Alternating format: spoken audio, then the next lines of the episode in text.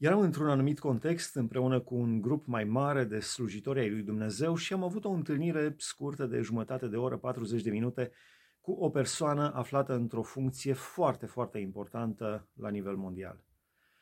Uh, și am avut ocazia să pun câteva întrebări. L-am întrebat, care este poziția dumneavoastră vis-a-vis de familie, homosexualitate, avort? La familie mi-a spus, sunt conservator, vedeți ce se întâmplă în jurul nostru. La homosexualitate, oarecum nu a fost foarte clar. La avort, uh, spunea, vedeți ce s-a întâmplat cu femeile pe vremea lui Ceaușescu, cred că ar trebui să le dăm libertate, dar cel mai bine este să prevenim.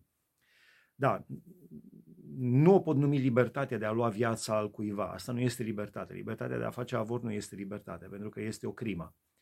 Dar să prevenim, sunt de acord. Însă, ultima întrebare care i-am pus-o a fost următoarea. Cine este Isus Hristos pentru dumneavoastră. Și mi-a spus, Iisus Hristos este, simt că este undeva pe aici printre noi. Uh, cred că este aici printre noi undeva.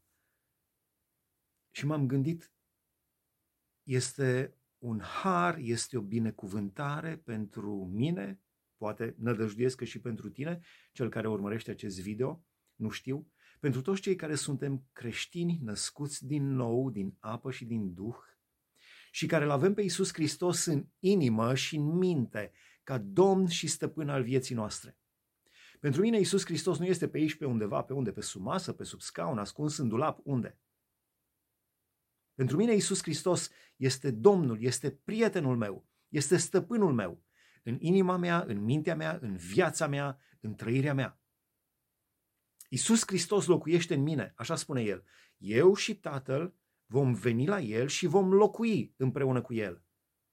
Deci Iisus Hristos nu este pe undeva prin jurul meu, este și în jurul nostru, evident.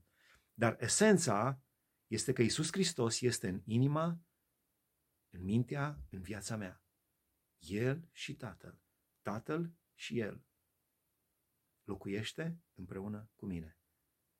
Ce har extraordinar! Chiar mi-a părut rău de, de persoana respectivă. Nu mai continuat cu următoarea întrebare. Unde mergi sau unde mergeți dacă veți muri la noapte? În rai sau în iad? M-am oprit la atât. Mi-aș dori să reverbereze această întrebare în mintea lui. Cine este Isus Hristos pentru tine? Și îți spun și ție, cel care urmărește acum acest video, aceeași întrebare. Poate ești creștin de foarte mult timp sau de puțin timp sau ești ateu. Dar gândește-te la această întrebare. Spunea cineva, Iisus Hristos spune, eu sunt Fiul lui Dumnezeu. Vis-a-vis de această întrebare există trei posibilități. Și anume, era nebun, se credea Fiul lui Dumnezeu, dar nu era. A doua, era mincinos, știa că nu este Fiul lui Dumnezeu, dar căuta să înșele pe oameni. Și a treia interpretare era ceea ce spunea, și anume Fiul lui Dumnezeu. Este Isus Hristos Fiul lui Dumnezeu? Este El Domnul și Mântuitorul tău personal? Este El prezent în inima ta, în mintea ta, în viața ta? Locuiește Dumnezeu Tatăl împreună cu Fiul, cu Isus Hristos, prin Duhul Sfânt, împreună cu tine?